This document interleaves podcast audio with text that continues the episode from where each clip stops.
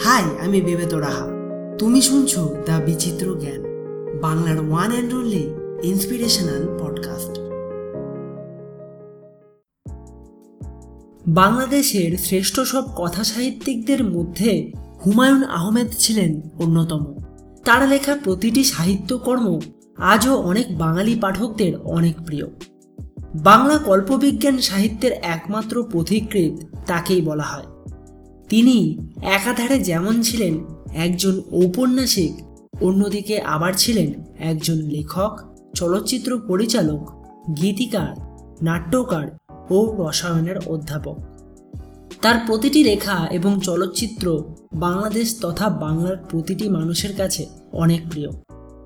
তার জন্ম হয় উনিশশো আটচল্লিশ সালের তেরোই নভেম্বর তারিখে। বাংলাদেশের ময়মনসিংহ জেলার অন্তর্গত নেত্রকোনা মহকুমার মোহনগঞ্জে।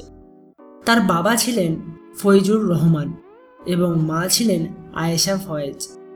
ফৈজুর রহমান ছিলেন একজন বাংলাদেশি পুলিশ কর্মী যিনি কিনা বাংলাদেশের মুক্তিযুদ্ধ চলাকালীন কর্তব্যরত অবস্থায় শহীদ হন। জানা যায়, তার বাবার থেকেই তার সাহিত্য চর্চার উৎসাহ জন্মায়, কারণ তার বাবা শহীদ ফৈজুর রহমান ছিলেন ভীষণ সাহিত্য অনুরাগী মানুষ। তিনিও অনেক পত্রপত্রিকায় লেখালেখি করতেন। বগুড়া থাকার সময় তিনি একটি গ্রন্থ প্রকাশ করেছিলেন, যেটির তিনি নাম রাখেন দ্বীপনেভা যার ঘরে। হুমায়ুন আহমেদের মাও কিন্তু এই বিষয়ে কম ছিলেন না। তিনিও কিন্তু তার শেষ জীবনে একটি আত্মজীবনীমূলক গ্রন্থ রচনা করেছিলেন, যেটির তিনি নাম রাখেন জীবন যেরকম। তাহলে ভাবো, এত প্রতিভাবান যার বাবা মা তার সন্তান সুন্দর কথা সাহিত্যিক না হয়ে আর কি হতে পারে? তার গোটা পরিবারই ছিল সাহিত্য মনস্ক তার বর্দা মোহাম্মদ জাফর ইকবালও ছিলেন দেশের একজন শিক্ষাবিদ এবং কথা সাহিত্যিক আর সর্বকনিষ্ঠ ভাই আহসান হাবিবও ছিলেন রম্য সাহিত্যিক এবং কার্টুনিস্ট। হুমায়ুন আহমেদের কিন্তু দুই ভাই ছাড়াও তিন বোনও ছিল, যাদের নাম ছিল যথাক্রমে সুফিয়া হায়দার মমতাজ শহীদ ও রোকসানা আহমেদ। হুমায়ুন আহমেদের শিক্ষাজীবন ভীষণ পরিবর্তনশীল ছিল। যেহেতু তার বাবা একজন পুলিশ কর্মচারী ছিলেন, সেহেতু তার বাবাকে চাকরি সূত্রে দেশের অনেক জায়গায় বদলি করা হতো। আর তার এই বারবার বদলির জন্য তার ছেলে হুমায়ুন আহমেদ দেশের বিভিন্ন স্কুলে লেখাপড়া করার সুযোগ পান।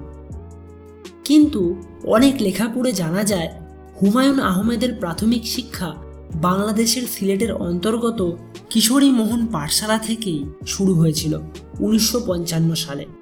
সেখানে তিনি কিন্তু মাত্র চার বছর পড়াশোনা করেন। এরপর উনিশশো তেষট্টি সালে তিনি ভর্তি হন বগুড়া জিলা স্কুলে নবম শ্রেণীতে পড়ার জন্য এবং উনিশশো পঁয়ষট্টি সালে ওই স্কুল থেকেই তিনি ম্যাট্রিক পরীক্ষাও দেন ও সেই পরীক্ষায় দ্বিতীয় স্থান অধিকার করেন। তারপর স্কুল শিক্ষা শেষ হলে তিনি এরপর ভর্তি হন ঢাকা কলেজে এবং সেখান থেকে বিজ্ঞান বিভাগে উচ্চ মাধ্যমিক পাশ করেন। সেই পরীক্ষাতেও ভালো ফল করার পর তিনি সেই ঢাকা কলেজ থেকেই রসায়ন শাস্ত্র নিয়ে পড়াশোনা শুরু করেন এবং বিএসসি ও এমএসসি এই দুটি পরীক্ষাতেই তিনি ফার্স্ট ক্লাস পেয়ে পাশ করেন। তিনি উনিশশো তিয়াত্তর সালে বাংলাদেশ কৃষি বিশ্ববিদ্যালয়ে প্রফেসর হিসেবে নিজের কর্মজীবন শুরু করেন। সেই সময় তার বেতন ছিল মাত্র ছশো পঞ্চাশ টাকা। তারপর উনিশশো চুয়াত্তর সালে তিনি ঢাকা বিশ্ববিদ্যালয়ে যোগদান করেন ও ওই বছরেই বিচিত্রা পত্রিকার ঈদ সংখ্যায় প্রকাশিত হয় তার রচিত উপন্যাস অচিনপুর। তারপর তিনি পাড়ি দেন মার্কিন যুক্তরাষ্ট্রে। এবং সেখানকার নর্থ ডাকোটা স্টেট ইউনিভার্সিটি থেকে পলিমার রসায়নবিদ্যায় গবেষণা করে পিএইচডি লাভ করেন। ঢাকা বিশ্ববিদ্যালয়ে পড়াশোনা চলাকালীনই তিনি একটি উপন্যাস লিখে তার সাহিত্য জীবনের শুভারম্ভ ঘটান। তার লেখা প্রথম প্রকাশিত উপন্যাসটির নাম হল নন্দিত নরকে। কিন্তু এই উপন্যাসটি লেখার সঙ্গে সঙ্গেই তিনি এটিকে প্রকাশ করতে পারেননি। তার প্রধান কারণ হল উনিশশো একাত্তর সালের বাংলাদেশের মুক্তিযুদ্ধ। অবশেষে পরবর্তী বছর, অর্থাৎ উনিশশো বাহাত্তর সালে, কবি সাহিত্যিক আহমেদ ছফার উদ্যোগে উপন্যাসটি খান ব্রাদার্স কর্তৃক গ্রন্থাকারে প্রকাশিত হয়। এই উপন্যাসটির প্রচ্ছদ করেন মোহাম্মদ জাফর ইকবাল ও ভাস্কর শামীম সিকদার কিন্তু যতই নন্দিত নরকে উপন্যাসটি হুমায়ুন আহমেদের প্রথম উপন্যাস হিসাবে বলা হোক না কেন, সেটি কিন্তু তার মোটেই প্রথম উপন্যাস ছিল না। এটি লেখার অনেক আগেই তিনি লিখে ফেলেছিলেন শঙ্খনীল কারাগার। কিন্তু সেই সময় সেটিকে তিনি প্রকাশ করতে পারেননি। পরবর্তীকালে নন্দিত নরকে উপন্যাসটি সবার আগে প্রকাশ করার ফলেই সেটি হয়ে যায় তার প্রথম লিখিত উপন্যাস। তার রচিত তৃতীয় উপন্যাসটি হল বিজ্ঞান কল্পকাহিনীমূলক, তোমাদের জন্য ভালোবাসা, যেটি বিজ্ঞান সাময়িকী সাপ্তাহিক পত্রিকায় ধারাবাহিকভাবে প্রকাশ পায়। এছাড়াও তিনি সৃষ্টি করেছিলেন আরও অনেক লেখা, যেগুলো হলো যথাক্রমে, আমার চোখের জল প্রিয় তমেশু অনন্ত নক্ষত্র বিথি সম্রাট, দৈরথ, সাজঘর এইসব দিনরাত্রি সমুদ্রবিলাস, বহুপ্রীহি, কুহক প্রভৃতি। অবশেষে উনিশশো তিয়াত্তর সালে হুমায়ুন আহমেদ গুলতেকিন খানের সাথে বিবাহ বন্ধনে আবদ্ধ হন।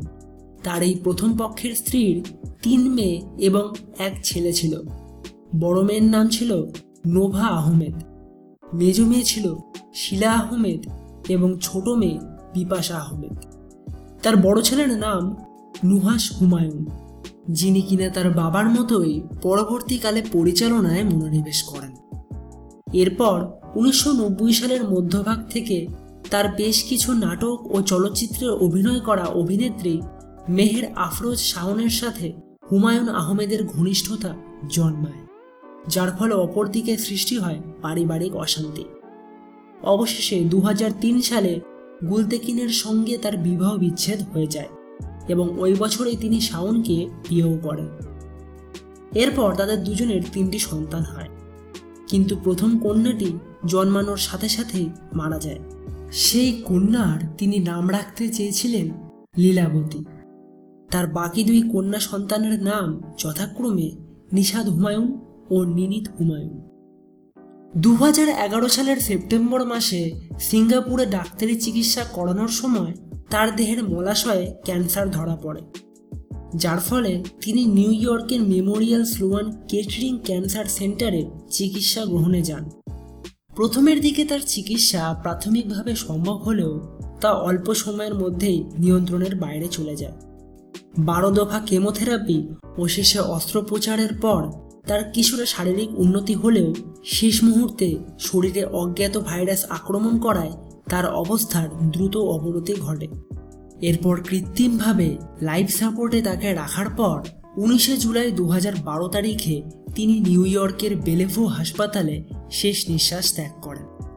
মৃত্যুর পর তার দেহকে আবার বাংলাদেশে ফিরিয়ে নিয়ে আসা হয় এবং সেখানে অবস্থিত নুহাসপল্লীতে কবর দেওয়া হয়।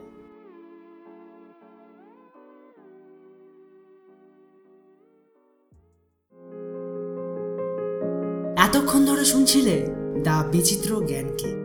বাংলার one and only inspirational podcast আমাদের এই বাংলা পডকাস্টটিকে এগিয়ে নিয়ে যেতে এখনই আমাদের অ্যাঙ্কার স্পটিফাই গুগল পডকাস্ট কিংবা তোমার পছন্দের যে কোনো পডকাস্ট প্ল্যাটফর্মে ফলো কিংবা সাবস্ক্রাইব করে নাও। এটা একদমই ফ্রি